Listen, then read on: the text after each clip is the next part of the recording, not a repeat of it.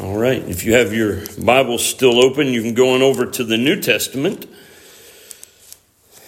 And we'll go to the book of Romans, chapter 15. This is the final sermon in our series on Christian liberty. Once this one is complete, we'll go back to our study on Bible doctrine. Lord willing. And so, uh, Romans chapter 15. For our text, we'll read verses 1 through 7. Romans chapter 15, verses 1 through 7 this morning. The Word of God here says, We then that are strong ought to bear the infirmities of the weak and not to please ourselves. Let every one of us please his neighbor for his good to edification. For even Christ pleased not himself, but as it is written, the reproaches of them that reproached thee fell on me. For whatsoever things were written aforetime were written for our learning, that we through patience and comfort of the scriptures might have hope. Now the God of patience and consolation grant you to be like minded, one toward another, according to Christ Jesus, that ye may with one mind and one mouth glorify God, even the Father of our Lord Jesus Christ. Wherefore, receive ye one another, as Christ also received us to the glory of God.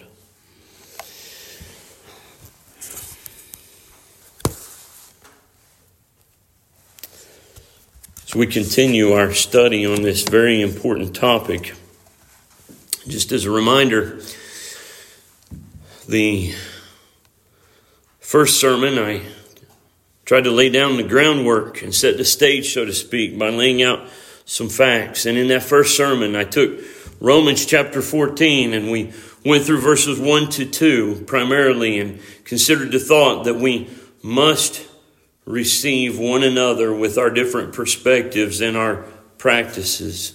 In the second sermon, I looked at verses 3 through 5 in Romans 14 and the thought that we, we ought not to despise one another or judge one another because of our differing perspectives and practices. I followed that up with the third sermon as we continued on and looked at verses 6 through 13a and uh, in Romans 14. And then in the fourth sermon, considered the, the, the, the thought, the fact that we must be prepared to regulate our practices in the spiritual well being of our brothers and sisters in Christ.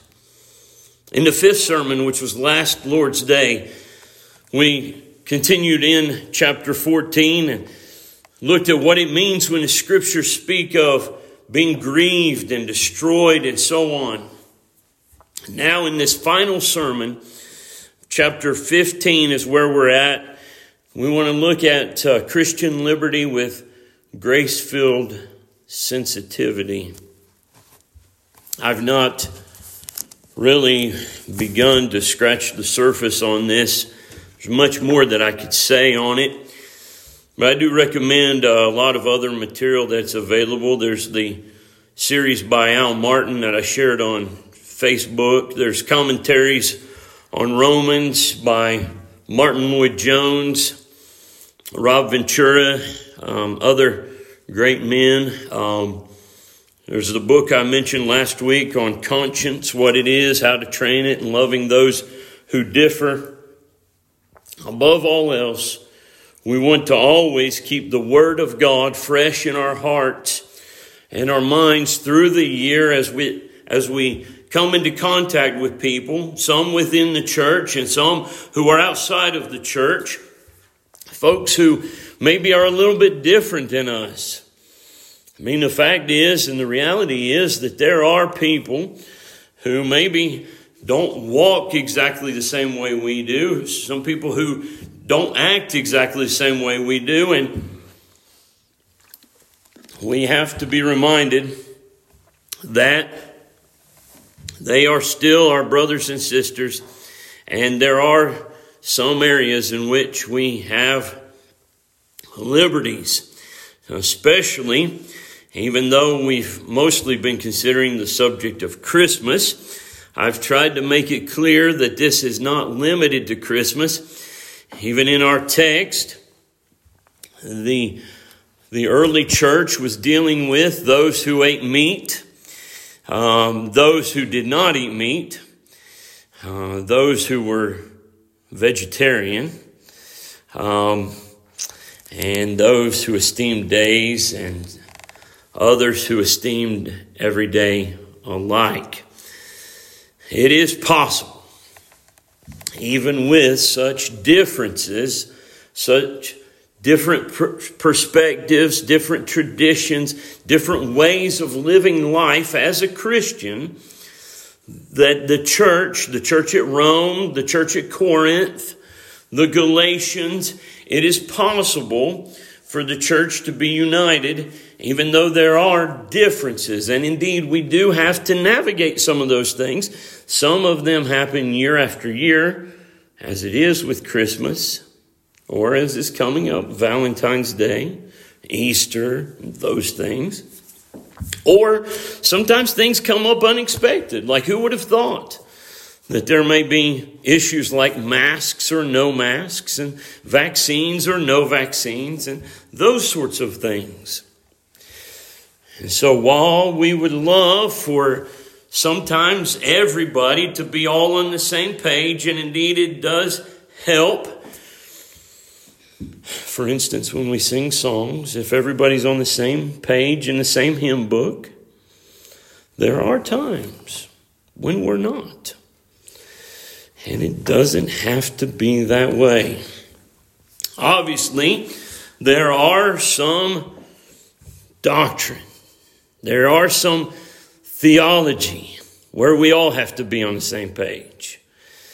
If you, for instance, want to be a member of this church, you have to submit to scriptural baptism. Someone can't come into this church and say, Well, I think that baptism is sprinkling. Well, if that's what you think, you can't be a member of this church. Someone says, Well, I think my baptism is okay. I was immersed in the Jordan River by some parachurch organization. I think that's acceptable. Well, that's a that's an opinion, but it's not scriptural baptism. So that's, you know, you understand that there are some hills to die on. But in issues of liberty, we don't die on those hills. In 2 Corinthians chapter 10, 2 Corinthians chapter 10, and keep in mind this is all introductory material here. We'll get into the text here in just a moment. I promise you I won't keep you all day. I'm trying to make this my final sermon so we can move on. But in 2 Corinthians chapter 10, verses 1 through 11, I've been meditating on this passage for a long while, however long ago it was that um, that I went to go see Jonathan Sarfati at the uh, in Savannah. This is something he brought up. I thought it was great. But in 2 Corinthians chapter 10, verses 1 through 11, he, he read out of this, and he's a, by the way, if you don't know who Jonathan Sarfati is, he's a, he's a creation scientist. And I went to hear him speak, and he brought up this passage.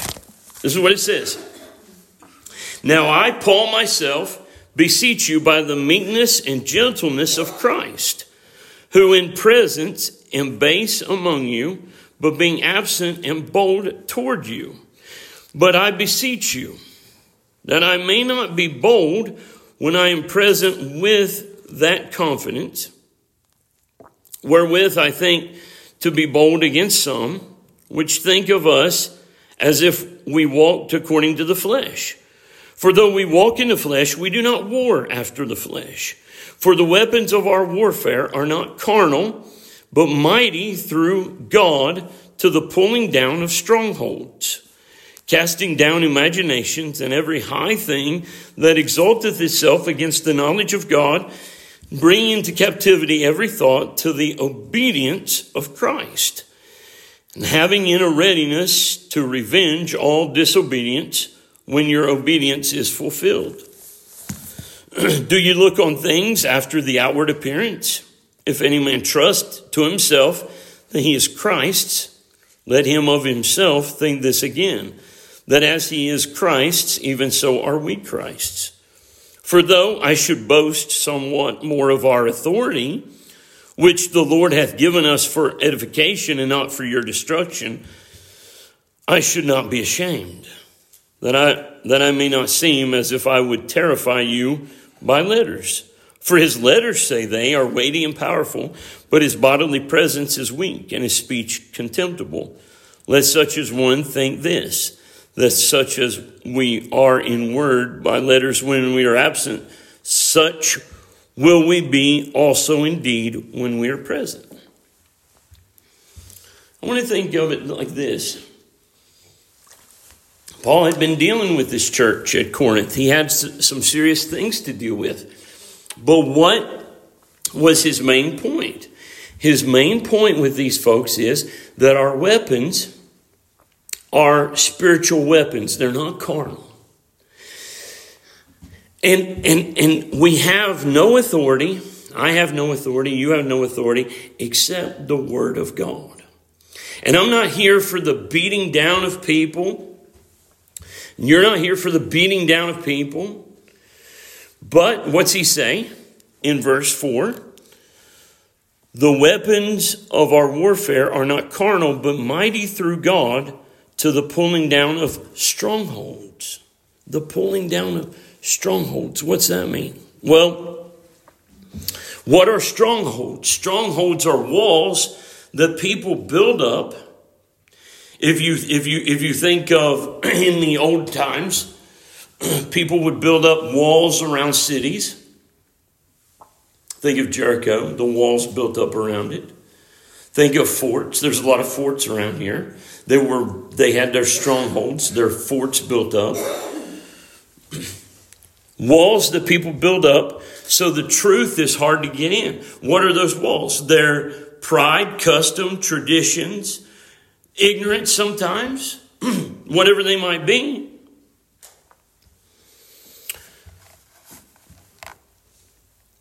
At Corinth, there was a lot of strongholds built up. Our duty, knowing the truth that we know, is not to tear people up, but rather to tear down the strongholds. Why? Because in Christ, we want to win people. If we tear down the person, we're not going to win them. We've torn them up. And a lot of times we run them away. But when we tear down the strongholds, we'll win them for Christ. And so just think about that. I'm not going to, I'm not going to, um, I'm not going to spend a lot of time here, but what does, what does it look like to tear people down? We don't have to use our imagination. Go to Facebook and look. There's people tearing other people down all the time on Facebook. Why? Because it's not face to face communication. So people get behind a keyboard and they get really brave and they start they start right away running people down. Sometimes men get really brave because they're standing behind a piece of wood and they start running people down from the pulpit. That never wins anybody.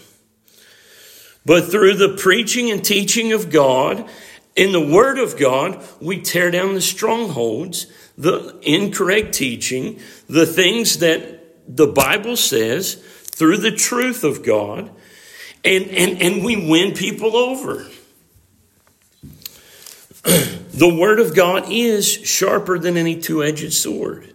And that's what Paul is doing here in Romans chapter 14. That's what Paul is doing in 1 Corinthians. In Romans 14, there's a little bit of a squabble that could go on there. There's some people who are eating meat. There's some people who are eating vegetables. They could despise one another. They could judge one another. Paul is getting into the middle of it not to pit one against the other, as some preachers sometimes will, but he's going in there with the precision of the Word of God to help them understand how these things work. The same thing at Corinth. Some people said they were of Paul, some people said they were of Apollos, some people said they were of Peter. Paul could have inserted himself in there, say, you know what? That Apollos guy, he don't know what he's talking about. And Peter, well, he's really arrogant and he talks too much. But he didn't get involved like that. He got involved to the pulling down of strongholds so that he could build up Christ and help the church out, you see, and win people for the cause of Christ.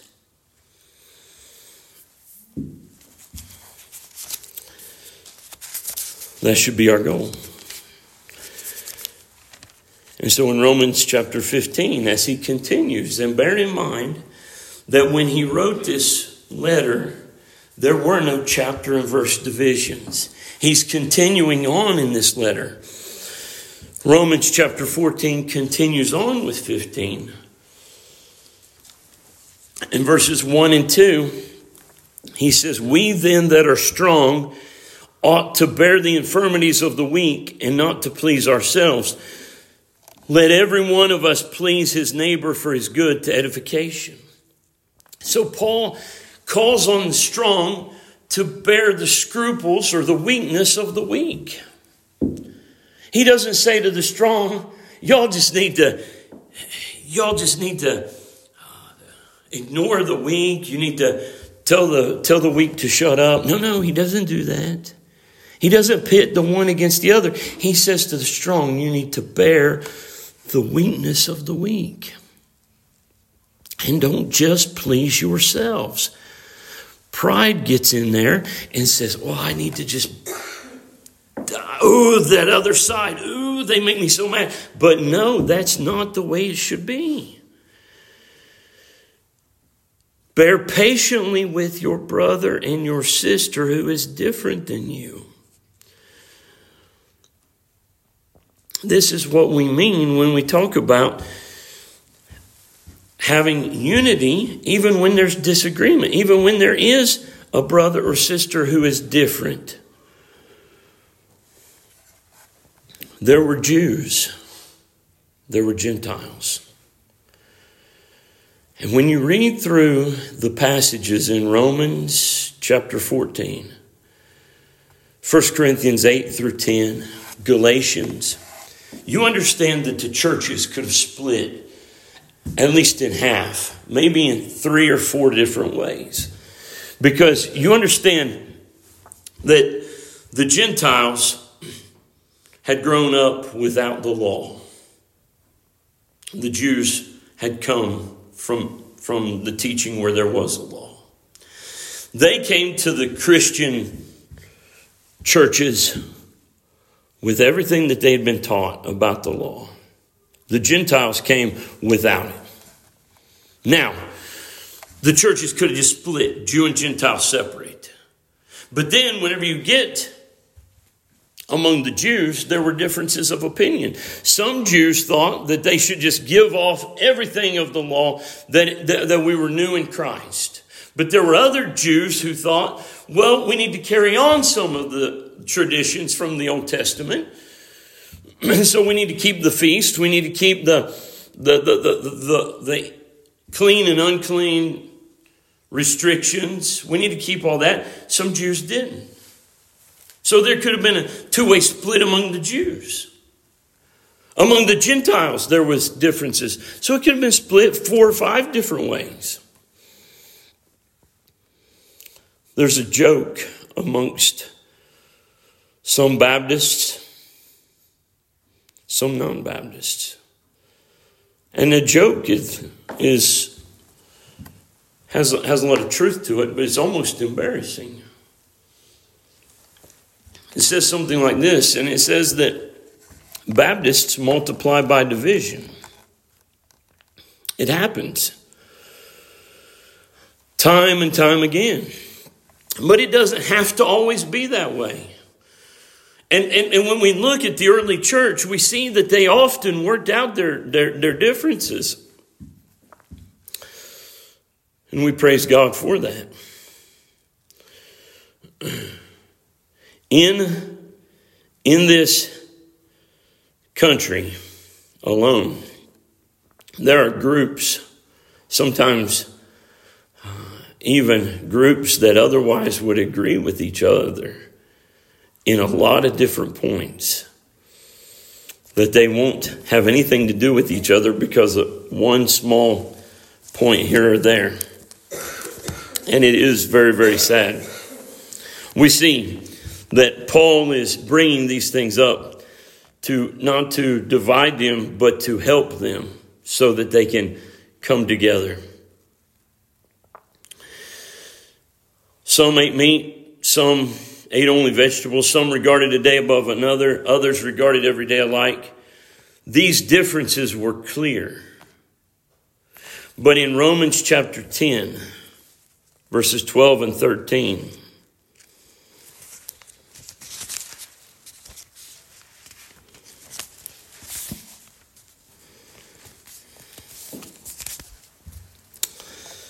Romans chapter 10, verses 12 and 13. For there is no difference between the Jew and the Greek, for the same Lord over all is rich unto all that call upon him. For whosoever shall call upon the name of the Lord shall be saved. Paul had to address the differences in the church, but he did not make it the point of the whole letter. He did not make the whole tone of the letter of, to the church at Rome to be about Romans 14, Romans 15. That was just a, a piece of what he, what he uh, talked about. Too much of the time, too many times, what happens is that um, as I listen to sermons on sermon audio and and uh, and see things on Facebook, too much preaching, too much discussion is horizontal. We're different than this group. We're better than that group. This sermon is to get at that at that people and at these people. Horizontal preaching, I call it. Emphasizing the way that we're different. Yes, there's a time and a place for that. That's obvious. But too much of it causes division. And that's why there are some conferences I have no desire to go to anymore because there's no real interest in in vertical preaching. What's vertical preaching about? Well, vertical preaching is preaching Christ. Vertical preaching is preaching the word. What did Paul say to them? Bear the infirmities of the weak. Why did he tell them that? Because his focus was not about their differences, his focus was about their unity. Right? His focus was here's, you are united in Christ. Yes, there are differences, but you're united in Christ. Why did he tell the strong? Let's look at that. We then who are strong ought to bear the infirmities of the weak and not to please ourselves. So they're reading this letter. They get this letter. They get to this point. We then who are strong ought to bear the infirmities of the weak. Why didn't he tell the weak to do, to, to do anything with the strong? Well, let's, let's think about this for a moment. He's already addressed that. um, if you if you go back um,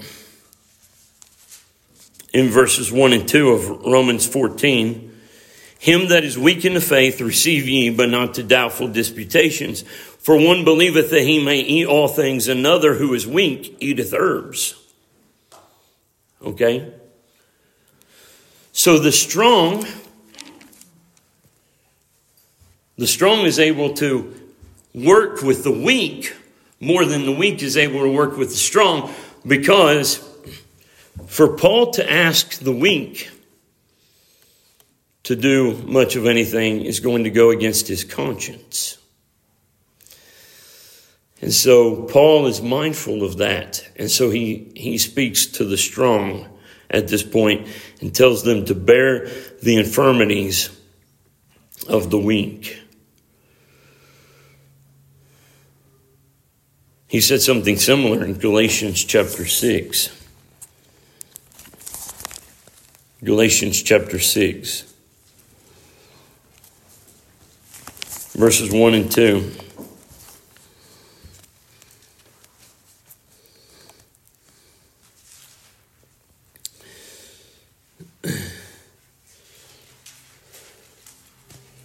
Brethren, if a man be overtaken in a fault, ye which are spiritual, restore such an one in the spirit of meekness, considering thyself, lest thou also be tempted.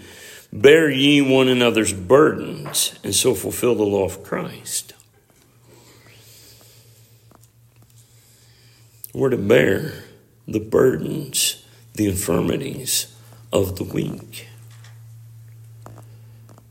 Yeah, but you don't know what this guy has done. You don't know what this one's doing. You don't know what a what a terrible person, how much of a thorn in my side he's been. No, no, no. Bear the burdens of the weak. And he says, in so doing, you fulfilled the law of Christ. Now we're going to get to the example of Christ here in verse 3. Look at that in Romans chapter 15 and verse 3, it says, For even Christ pleased not himself, but as it is written, the reproaches of them that reproached thee fell on me.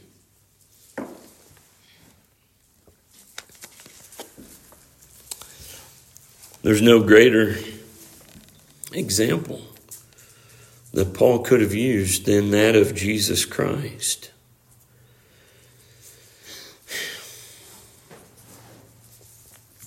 He came into this world. Do you know? Let us not forget of his divinity, that he is the creator of this world, that he is God. He came. In Luke chapter 22,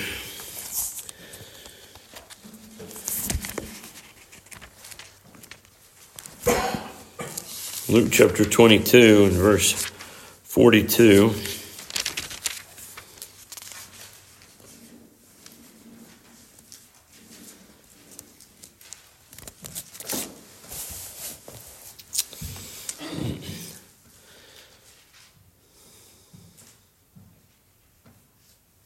Saying, Father, if thou be willing, remove this cup from me. Nevertheless, not my will, but thine be done. He came as a man, as a man.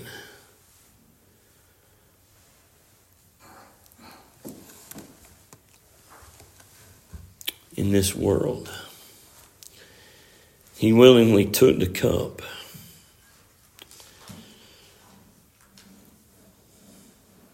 He willingly lived in this world. He willingly died on the cross. He willingly came to do the will of his Father. He willingly denied himself time and time again while he was here.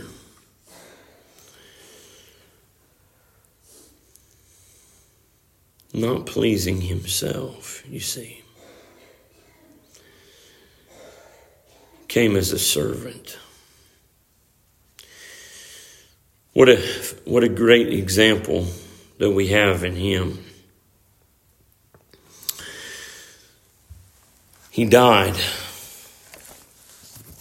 He died for us. He lives for us, He makes intercession for us. You see? In Romans chapter 15,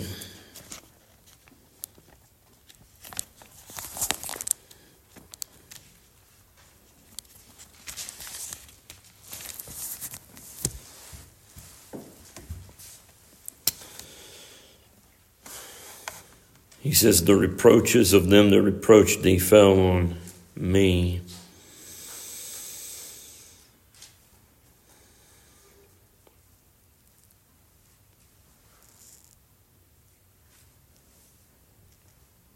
He not only came here, he died. He died not for the righteous, but for sinners. Verse 4, it says, For, whos, for whatsoever things were written aforetime were written for our learning, that through patience and comfort of the Scriptures might have hope.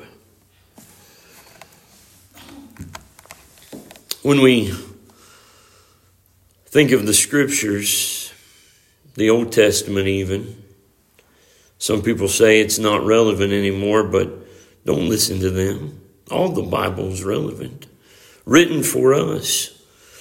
The Old Testament, the New Testament, written for our learning. This is why we preach the Word, the whole counsel of God, every verse.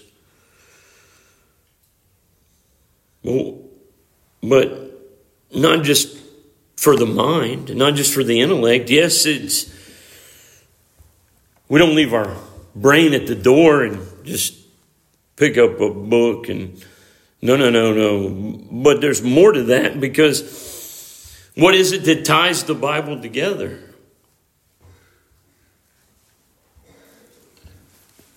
Jesus. Jesus. So it's the Word of God, but do you know the God of the Word? And all of this is for our learning and our edification and, and all these things are, are written that we, through patience and comfort of the scriptures, might have hope. Beloved, we have great hope through the scriptures. So be in the Bible daily. Verse 5, he says, Now the God of patience and Consolation grant you to be like minded one toward another according to Christ Jesus, that you may with one mind and one mouth glorify God, even the Father of our Lord Jesus Christ. And so Paul puts forth this prayer for the church at Rome that the God of patience and comfort, and I believe this prayer is relevant for us today. The God of patience and comfort. Why is it spoken like this? Because He is the source of patience and comfort. That the God of patience and comfort grant you to be like minded or united one toward one another.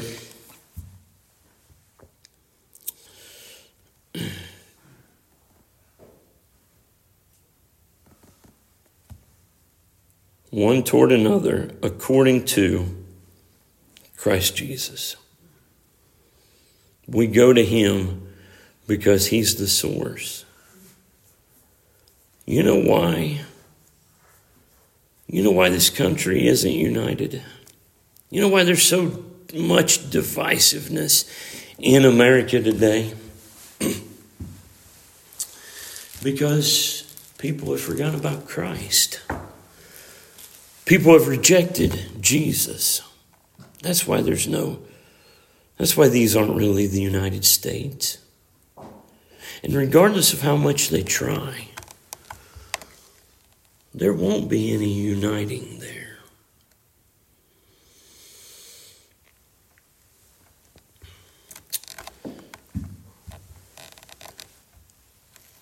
China, they call it the People's Republic of China. And yeah, they got people to unite, but you know what they did? They killed everybody who, who disagreed with them. They killed everybody who, who didn't go, go along. And it's sad because there were some good and godly people who disagreed. It's sad because there were some people who who were lost who disagreed. More people have died in the last century the hands of communism than any other reason. And socialism. The rallying cry was democracy and unite behind this. And no person, no person was safe. Say one wrong thing against the against the president or against the the power, and you were gone. You were gone. Well, that's not cool. That's not good. But, beloved, beloved, there's great comfort, there's great hope in and through Jesus Christ. Do you know? Do you know that even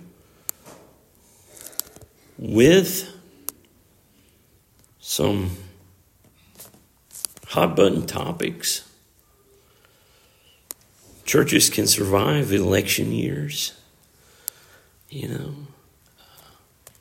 I mean, some people may have wanted to vote DeSantis, and some people might have wanted to vote to vote um, uh, uh, Trump.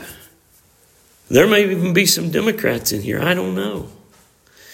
Um, but I do know, I do know this, that in Christ we're all together.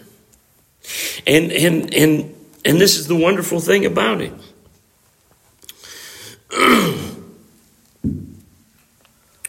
this is the wonderful thing about it. Right here he says this in verses 5 and 6 he says he says this this this prayer now the god of patience and consolation grant you to be like-minded one toward another according to christ jesus that you may with one mind and one mouth glorify god even the father of our lord jesus christ. We go to jesus because guess what? There's no unity to be found in the Republican Party. We go to Jesus because there's no unity to be found in the American government. We go to Jesus because there's no unity to be found in these other organizations. They can't do it. We go to Jesus because there's no unity to be found anywhere else. He doesn't even set himself up as the one to unify the church. He doesn't set the pastor up to be the one to unify. The unity is to be found in Christ. He's the head of the church.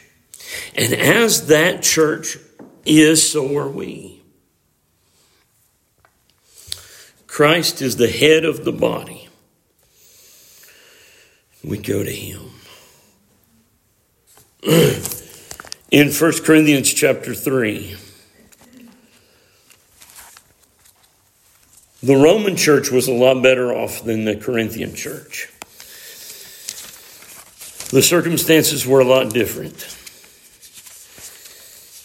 And so in 1 Corinthians chapter 3, look what he says to them.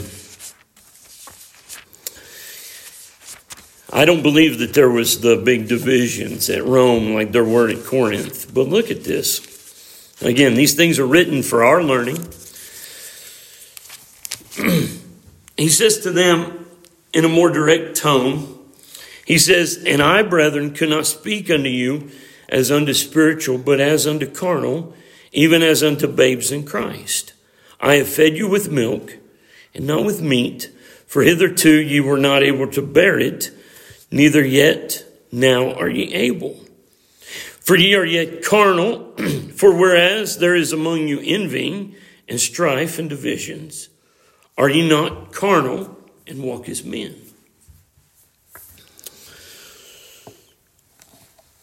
If you were to show me a church that has division and strife in it, like the church of Corinth, I believe, based on the Word of God, I can say that that church is carnal, that that church has carnality in it, that there's a problem of carnality within that church. Same thing with a pastor, a pastor who is always trying to bring in division to a Bible conference or whatever. I'll show you, show me such a pastor, I'll show you a man who is carnal. But show me a church that's united. Doesn't mean that they all agree on everything. We all can't be carbon copies of everything. Can you imagine how boring life would be if we all we're carbon copies of each other, but united. Show me a church that's united. Show me a preacher who's preaching the word in a way as to unite. And I believe you'll see Christ in and through that church. You'll see Christ in and through that preaching. Again, doesn't mean that there's not a time and place for hard preaching. I'm not saying that that's not that, but I'm, what I'm saying is that the Bible tells us that we we ought not to be always dividing. Look at look at this in Romans chapter 15.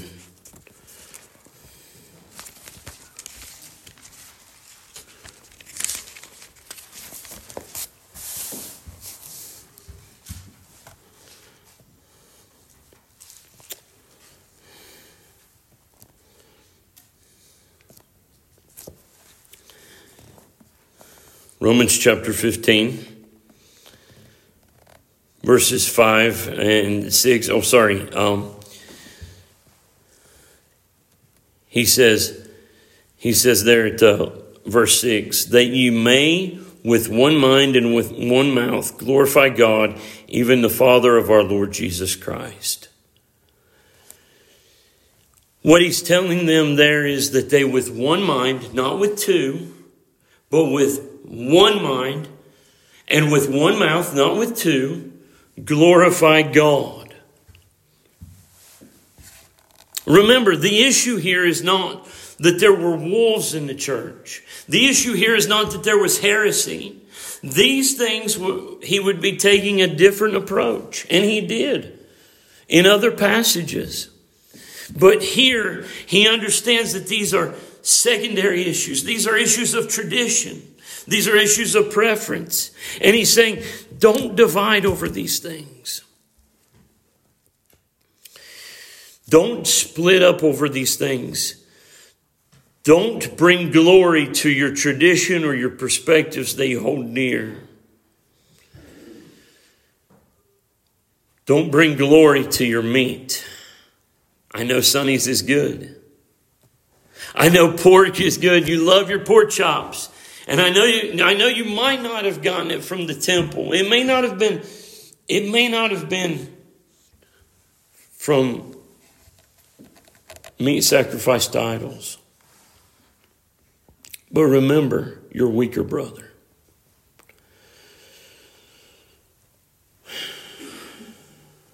Don't make it an issue that'll cause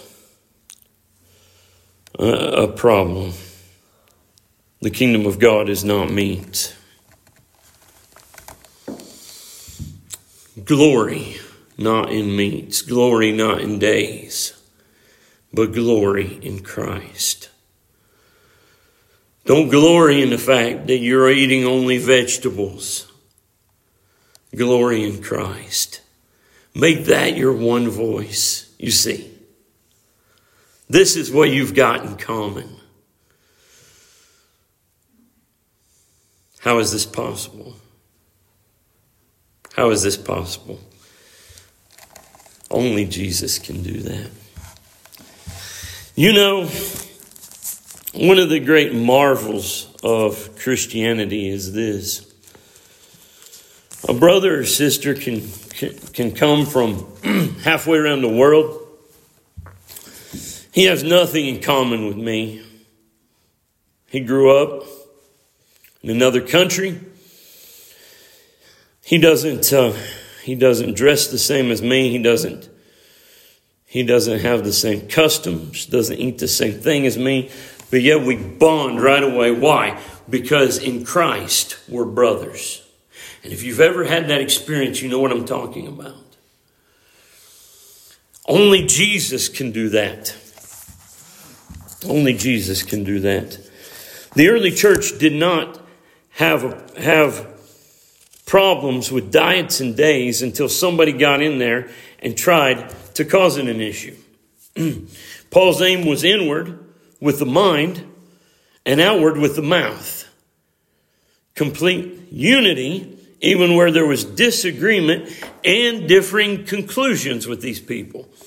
Jesus is the perfect pattern. He was our great elder. He is, rather, not was, our great elder brother. He is the head of the church, the only lawgiver. And in the scriptures, we find no law about these things that pertain to the church.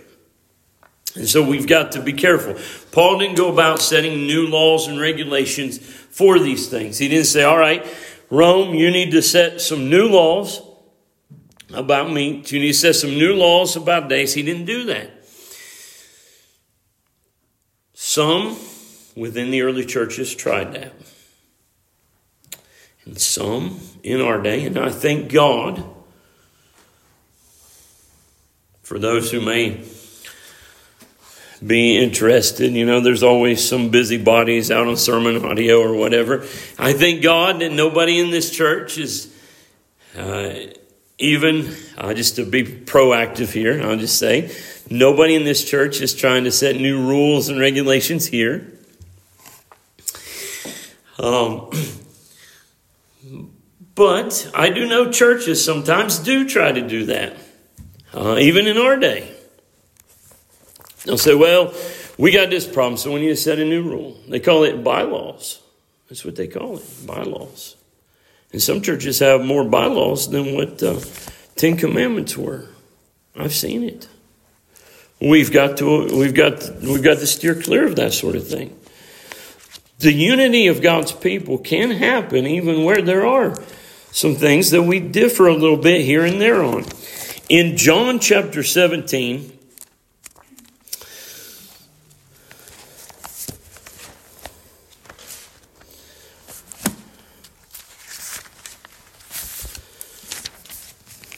Jesus came into this world. He lived under the law.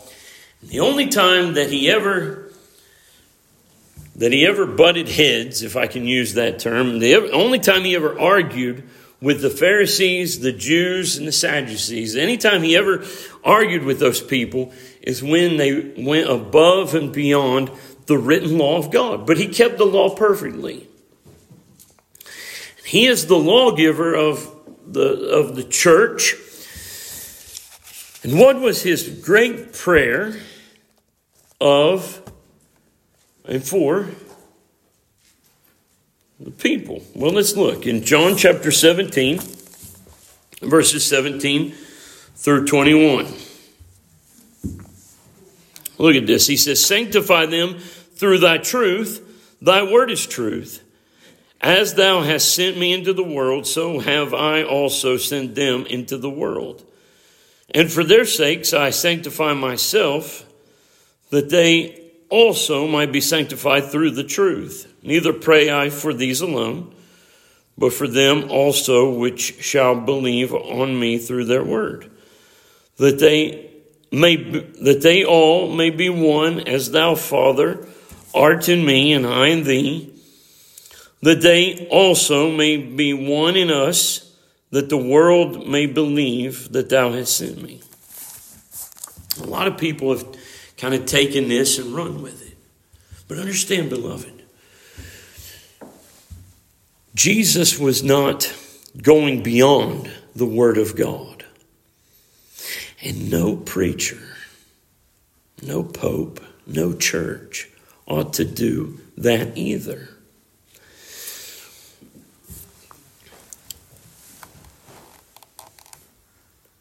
When he talks about oneness, and we think of uh, us being one as uh,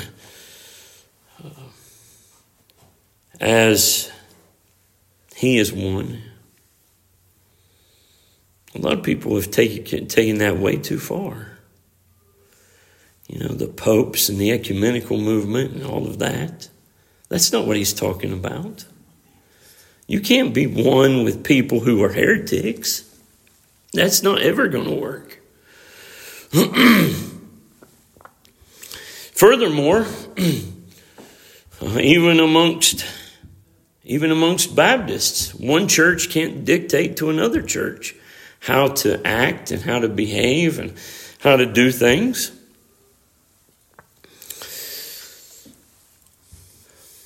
You got to take it all in context.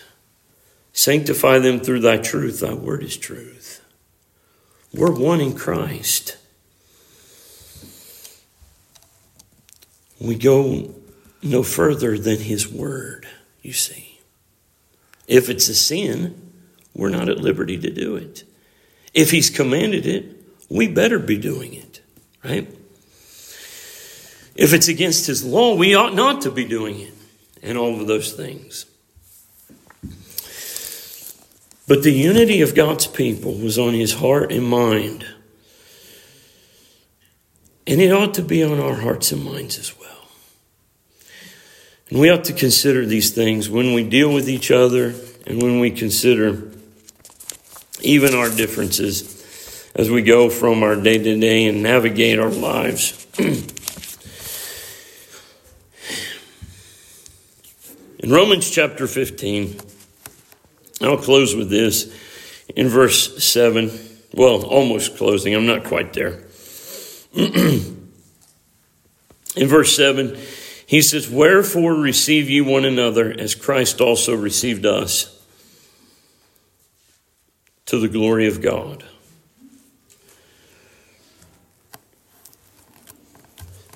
So, this section here or where we'll stop, ends with a command from the scriptures in that we're to receive one another even as Christ has received us to the glory of God. You ever meditate on that for a while? How different, yea, how vastly different that we can be from Jesus. Think about this. Christ has received us to the glory of God. Now,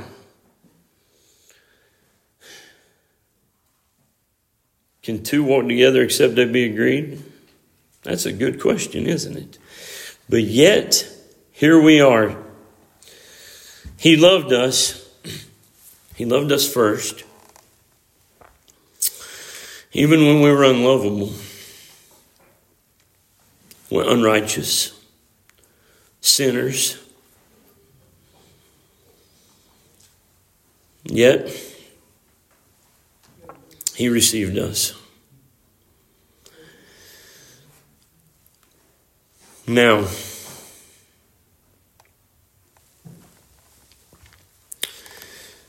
he received us.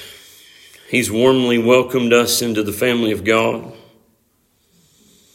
We're not, uh, we're not perfect yet. In fact, uh, in fact, um, uh, we don't deserve to be where we are, and yet we are here. And um, and so the question is, are we better than Jesus in that we cannot receive our brother or sister who's a little different than us. Somebody said one time, said, we only really love the church to the degree that we love the church as much as Christ loves the church.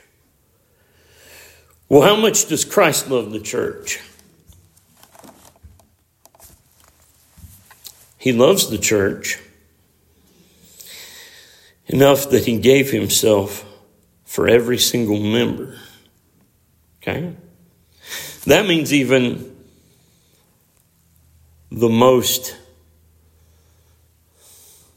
the least faithful member of the church, the, the, the, the, the, the most backslidden member of this church, the most, the, the, the, the, the, the, the member of the church who maybe is hard to get along with. And if you can't think of who that is, maybe it's you. You know? Um, but think about that. The church is not just an abstract term, the church is this church. How much do you love the church? Because Christ loved this church enough that he died for it. And now, the example is here receive one another as Christ also has received us to the glory of God. And multiply that and understand that this church is not the only group that Christ has died for. Christ has died for a whole host of people. Some people who aren't in the church. Some people who are members of other churches. Whoa, wait a minute. There's some people who are way different than me. Some people, some churches who I don't want to have anything to do with. Some brothers who are. Now, understand, there are people that we receive to different degrees.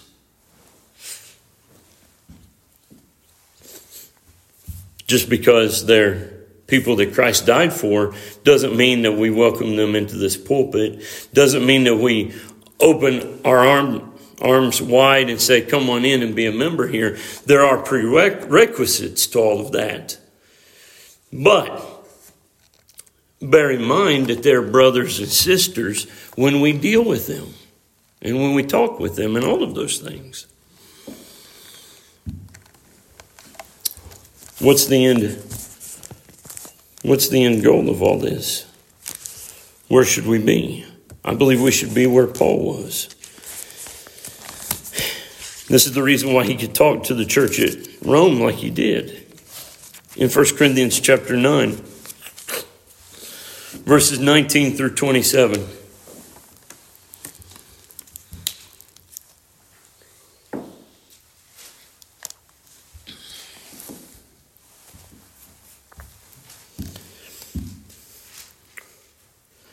First Corinthians 9, verses 19 through 27, it says this. For though I be free from all men, yet have I made myself servant unto all, that I might gain the more. Unto the Jews I became as a Jew, that I might gain the Jews. To them that are under the law I became, sorry, to them that are under the law as under the law, that I might gain them that are under the law.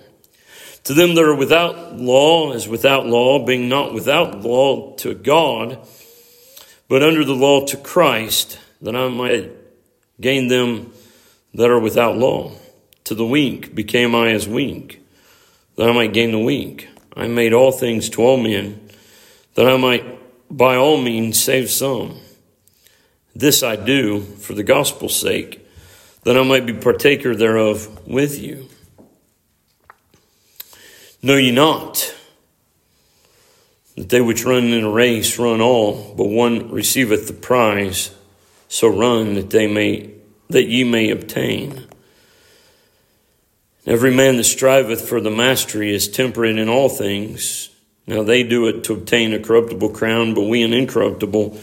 I therefore so run, not as uncertainty, but so fight I, not as one that beateth the air, but I keep under my body and bring it into subjection, lest by any by any means, when I preach to others, I myself should be a castaway. This is the example of what following Christ is all about. Paul was free. He was, as Brother Peter put it, he danced to no man's fiddle. He answered to no council. He answered to no pope, right? He was free. And yet he made himself servant. As some, uh, some translations put it, in the Greek it's very, very strong. Uh, yet, Paul said, I have made myself, though I be free from all men, yet I've made myself slave to others. Okay?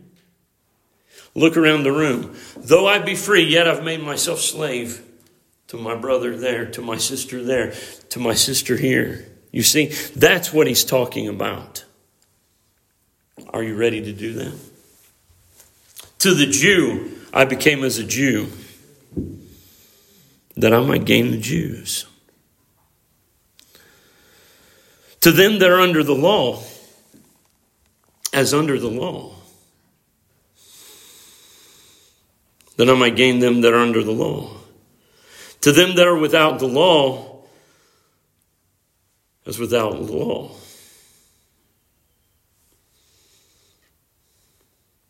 to the weak became I as weak, that I might gain the weak. I am made all things to all men.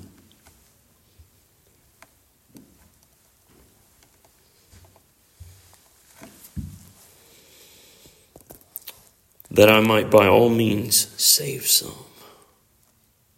Save some. How'd he get there? Was Paul some superhuman Christian?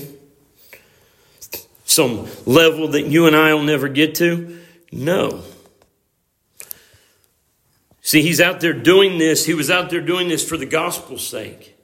How do you and I get there?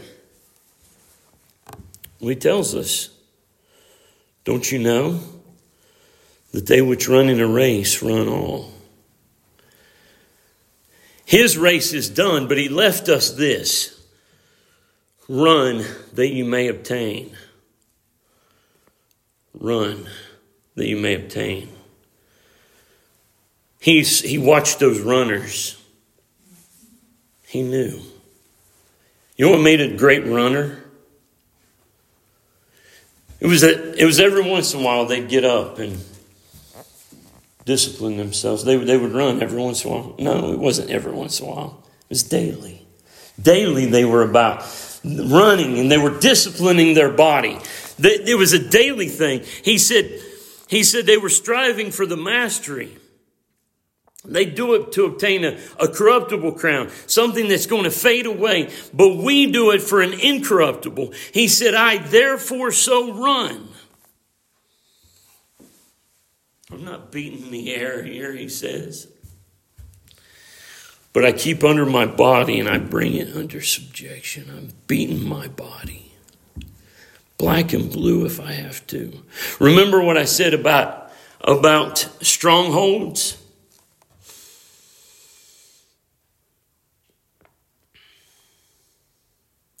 That's what he was doing, tearing down strongholds. Because before you and I can ever tear down anybody else's strongholds, before we can ever help the perishing out there, before we never help our brother and sister tear down strongholds that are in their life, we got to tear down strongholds here in our own life. And that's what Paul had to do. I've got to beat my body. I got to tear up this flesh. I got to crucify this flesh. lest that by any means, when I preach to others, I myself should be a castaway, lest by any means I should be disqualified from the race.